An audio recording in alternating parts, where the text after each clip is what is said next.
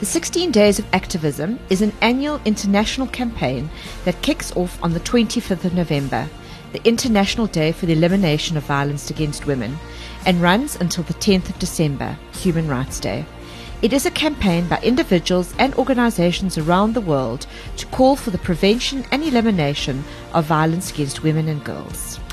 And we are delighted to welcome into studio Charlene Narsu. Charlene is an activist for social change. She heads up Khulisa's monitoring and evaluation process and is passionate about diversion and diversion programs. Charlene works tirelessly to ensure that with every community intervention, change happens and beneficiaries can thrive. Welcome, Charlene. Thank you, Luke. Charlene, this 16 days of activism you and I have been involved with sort of for many decades.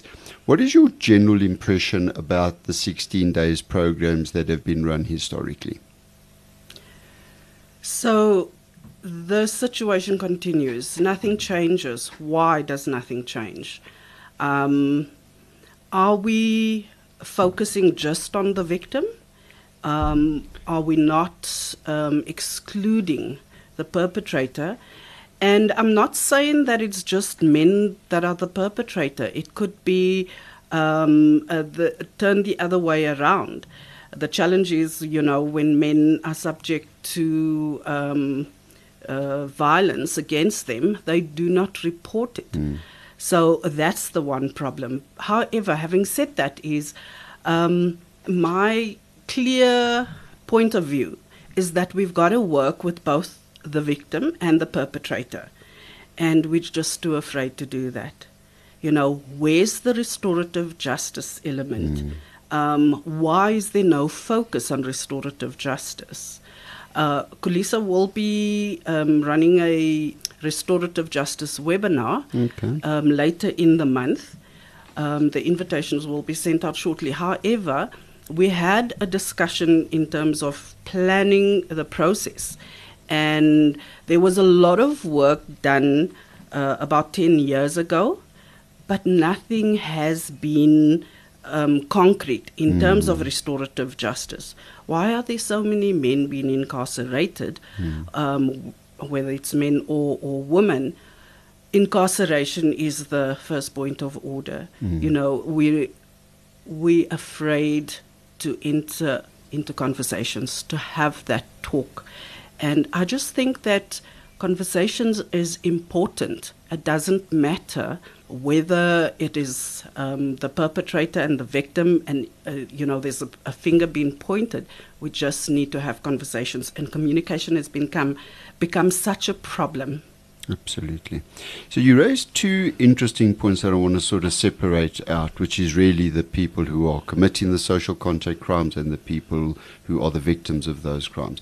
So if we start with the messaging around victims, the, the well, the two things that I just want your thoughts on is we we almost go and we do these kind of rote glib kind of programs that have been done for decades. As you said, very little has changed in those decades. And we'll say, for example, to children, if someone tries to touch you on your private parts or your costume parts, you must say no. But there, nowhere in the world do we give children a script for being able to say no to adults. And we know that it's mostly adults who abuse children, and we know it's mostly adults who have access to children. So, family, parents, coaches, teachers, priests, etc. So there's a level at which the saying no is not modeled in any other way. And linked to that is the gender, sort of the gender split, where we're doing all these girl programs. And it's almost like there, there's a level at which we're reinforcing the fact that it's something about girls' behavior that causes men to behave this way. Because if we run girl programs and girls become empowered and change their behavior, suddenly, you know, there will be less gender based violence. And that's a bit disrespectful to men because it's assuming they can't change, which then will bring me to the last point, which is restoration. But let's start with the first two around the programs to victims. So you're absolutely correct.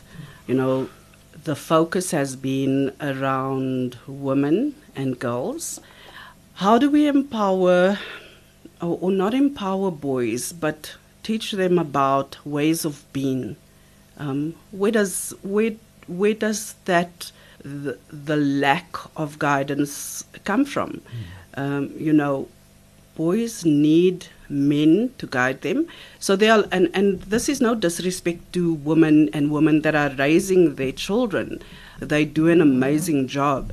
But, you know, a woman cannot do what a man needs to do for a boy child, especially.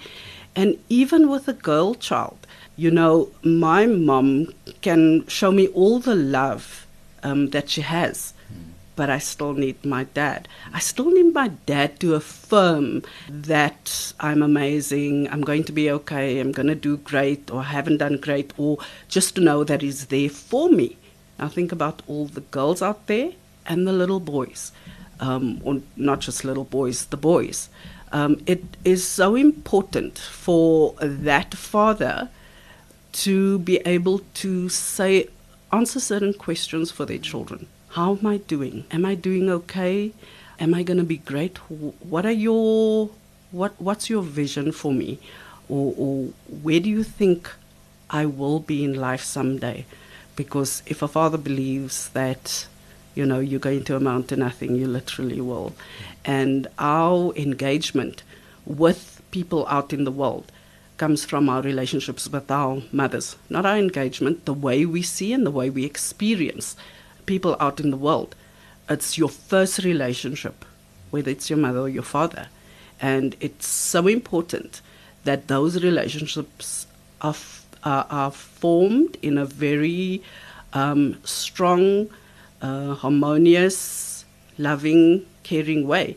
And yes, the man teaches the boy to be rough, to be a man, to, and the mother is there to um, give a bit of the soft side but you still need you need that affirmation from parents. And Khulisa has been for the past couple of months. Um, we've been looking at what elements to include in a par- parenting program. And a lot of our facilitators are young. And what I say to them is so you go into a community, let's take Cape Town for instance, um, you go into a farm community, there's a lot of older parents. And this young facilitator speaks to these older folk about parenting. You know, what do they get back? Fortunately, they're able to start a conversation instead of walking in and say, saying, I'm, I'm going to run a parenting program and teach you about parenting. Mm. You can't do that. Mm. But what a, how, how do we get the information to parents? You know, they're impacted by so many different um, scenarios, COVID for one, mm. but, you know, if a man loses his job, how does he take care of his family? Lots of things happen in, in those situations, whether it is divorce, parents separating, and men then being uh, kind of the outcast, or if he does not stay in contact with his children constantly, what happens? He becomes the absent father.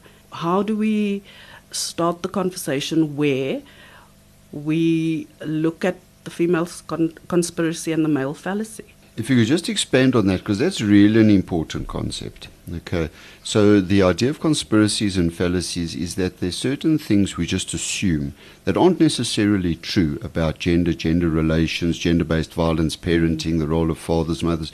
So just expand on that concept because I think it is an important one for our listeners to understand. I think for start is um, need to kind of acknowledge that women are not the enemy and women need to include men in the conversations or have these conversations with men. The funny thing is, I looked at a post the other day on Facebook, and um, the discussion was around men being present in their children's lives, and then the maintenance issue kind of um, becomes part of that conversation. Mm. And you cannot exclude your child from his father's life if he's lost his job and is not able to pay. Um, having said that, is I just think that you know when men are labelled a certain way, it kind of drives them away. And I'm not making an, an excuse for them, but you know if a man loses his job and is not able to pay maintenance, he should not be excluded from seeing his child just because of the maintenance mm. issue. Divorce should not bring about these conflicting relationships. There should still be harmony for the sake of the child. It is so important that that happens. And that is something that we really need to drive hard and fast with men and women because if we're not working with men and women, we're doing nothing for children. Mm. If you're not working with men, you're doing nothing for women. Um, Dr. Brene Brown uh, mentions it in one of her talks where she was doing a sign off for a very first, one of her very first books, and there was a family that came, you know, to purchase a book, got it signed off, and as this father with the mother and two daughters were walking off, he said to them, "Go along, um, I'll see you now." Um, he wanted to have a conversation with her, and he said, "You speak a lot about women. What about men?" And she said, "What about men?" He said, "Well, if you are just working with women, you're doing if you're not working with men, you're doing nothing for women.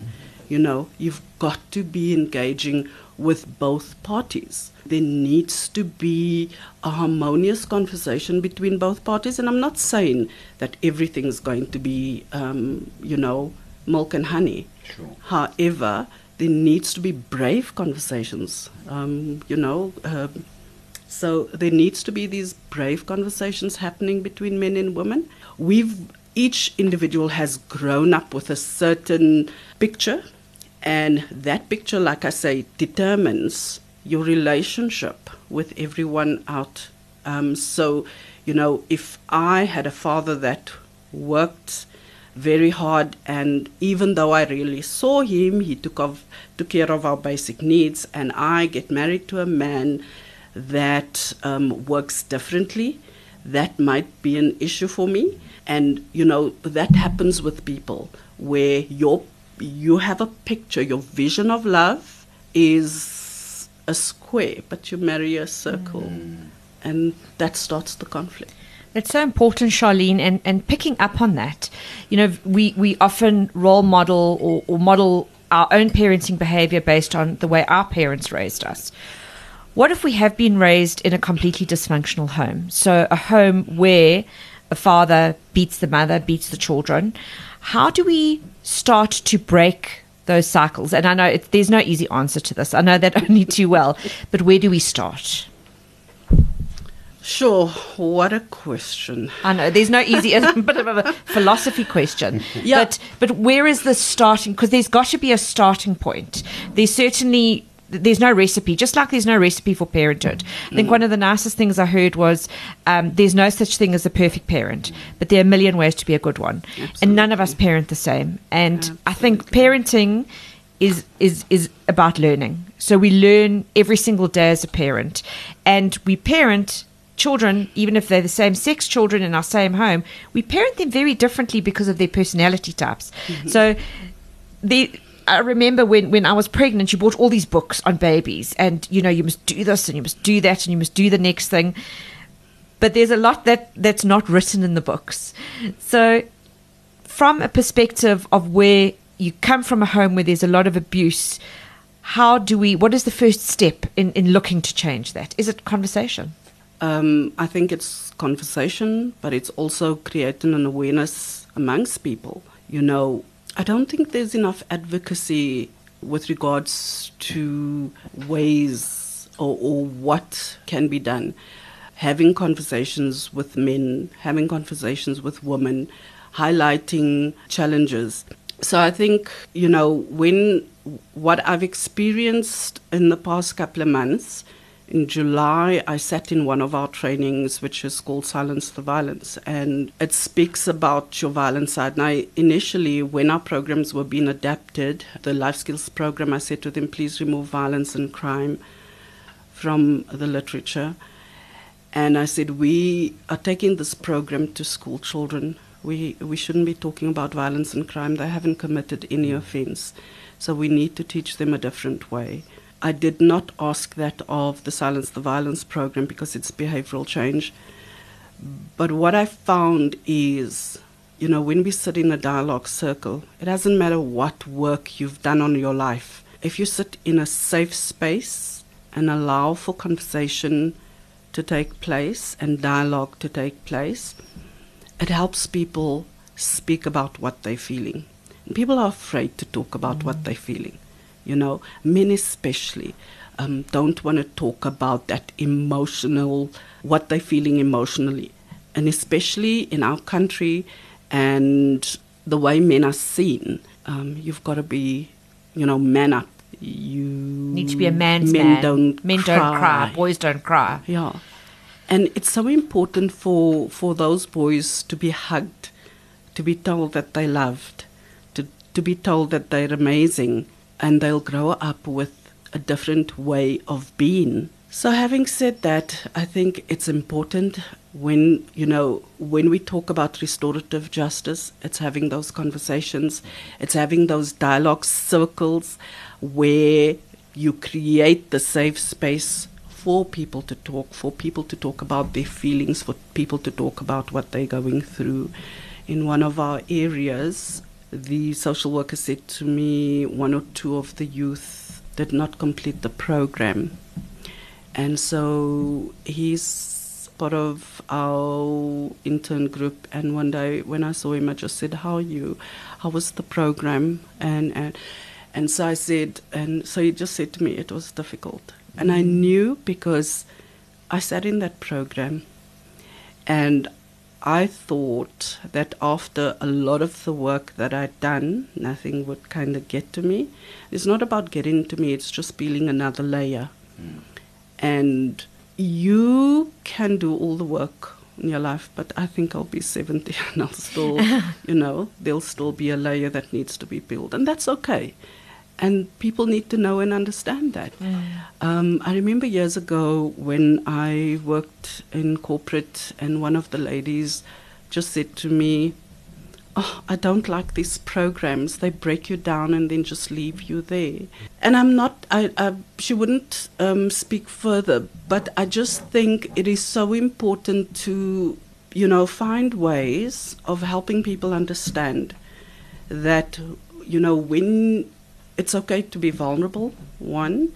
Two is that we've got to create spaces for ourselves. We, you know, we're caught up in the rat race and we're just busy doing all the time.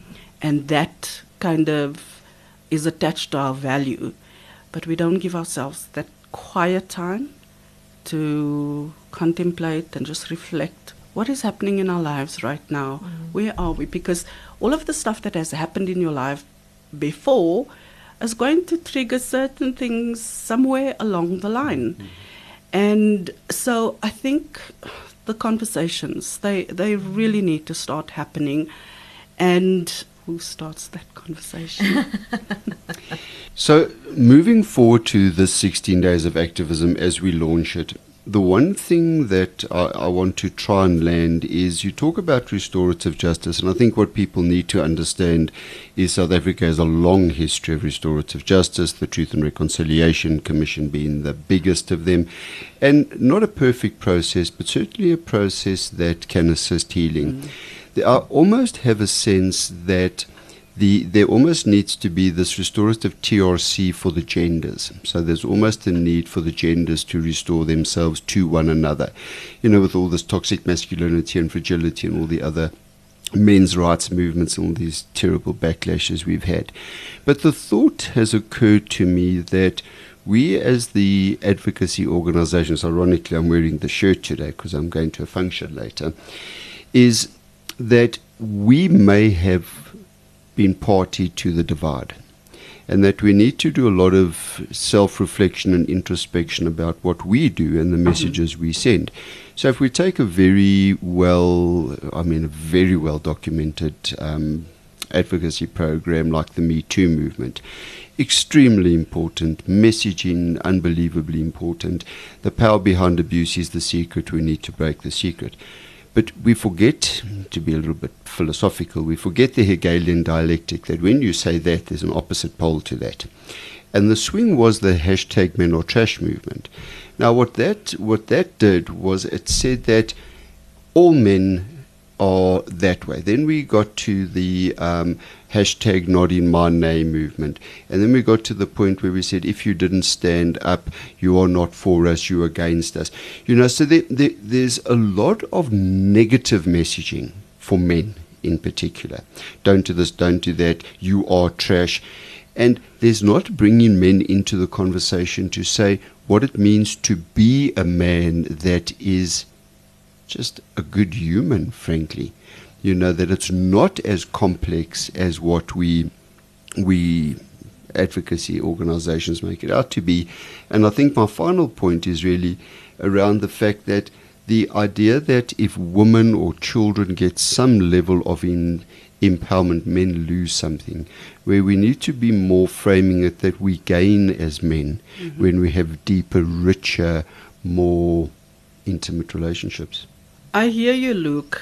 I really believe that there needs to be um, conversations had with men. Also, mm, quite a number of years ago, when I was in the Northwest, I was fortunate for one of the organizations to invite me to one of their discussions with men. And they create the safe space for men to have conversations, but that's few and far between. Mm. Okay. But why are we afraid to have those conversations? And the unfortunate thing is that within our organizations, there's a lot of women employed. So, mm. you know, women cannot start that conversation with men, and the the men that are in the organization are young. So we need to then invite men to run those dialogue circles mm. and have them a lot more often.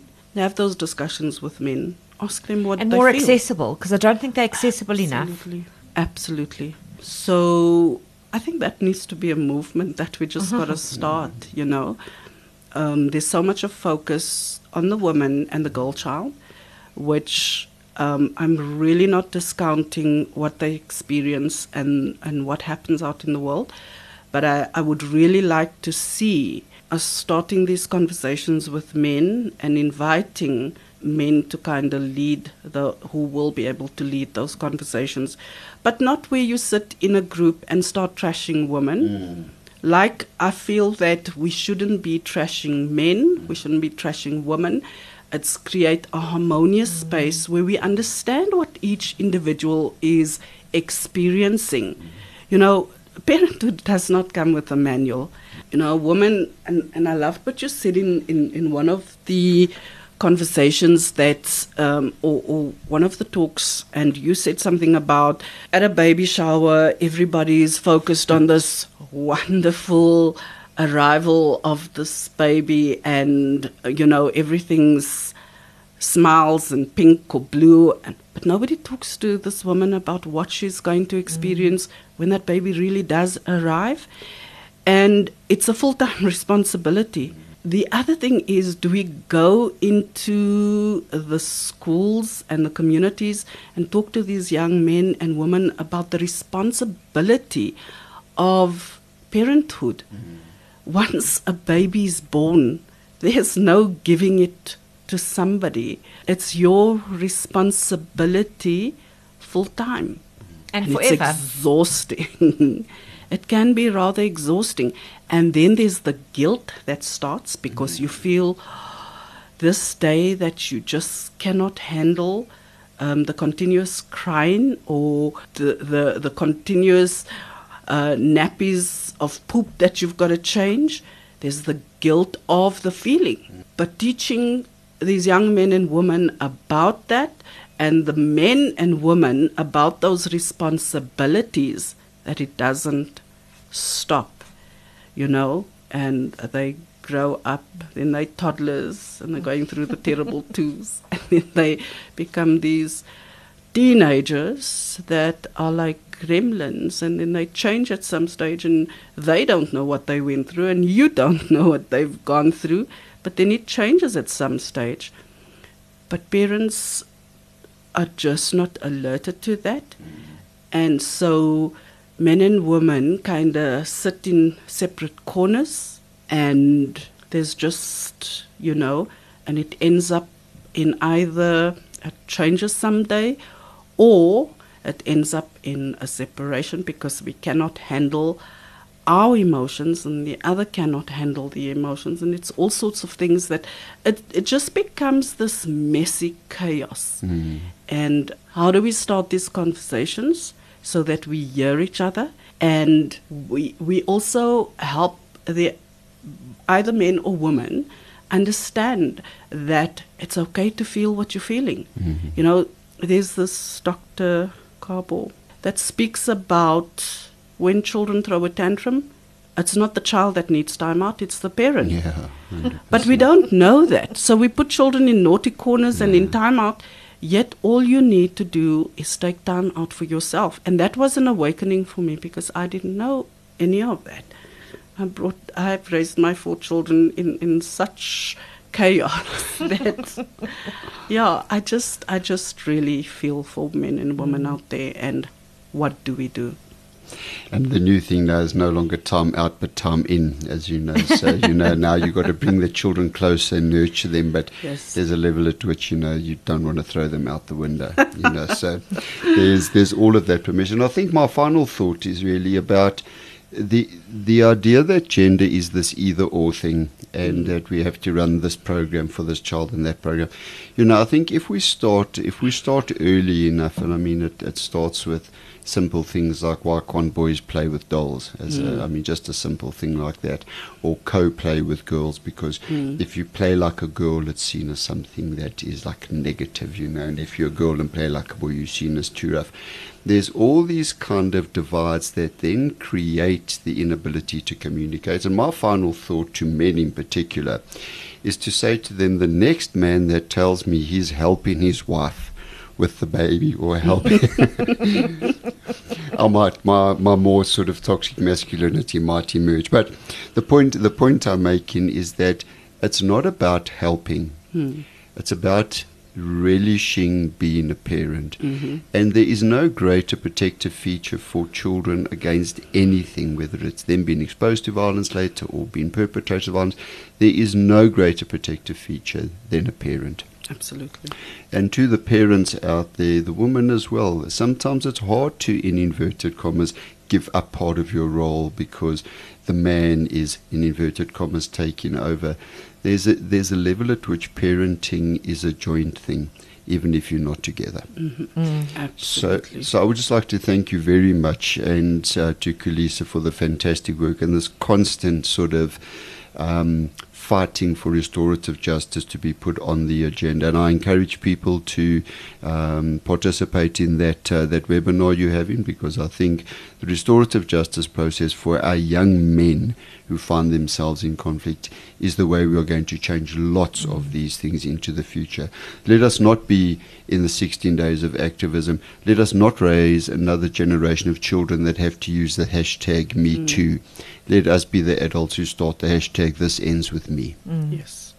So thank you, Charlene. Charlene, thank you so much. Thank you for for sharing your insights and, and all of the experiences that you've had. And as Luke said, let's keep up the conversation because the only way we are going to change, change starts with me. So we all have to change it in our own homes and within our own circles. So thank you so very much. Thank you. Thank you, Luke. Thank you, Karen.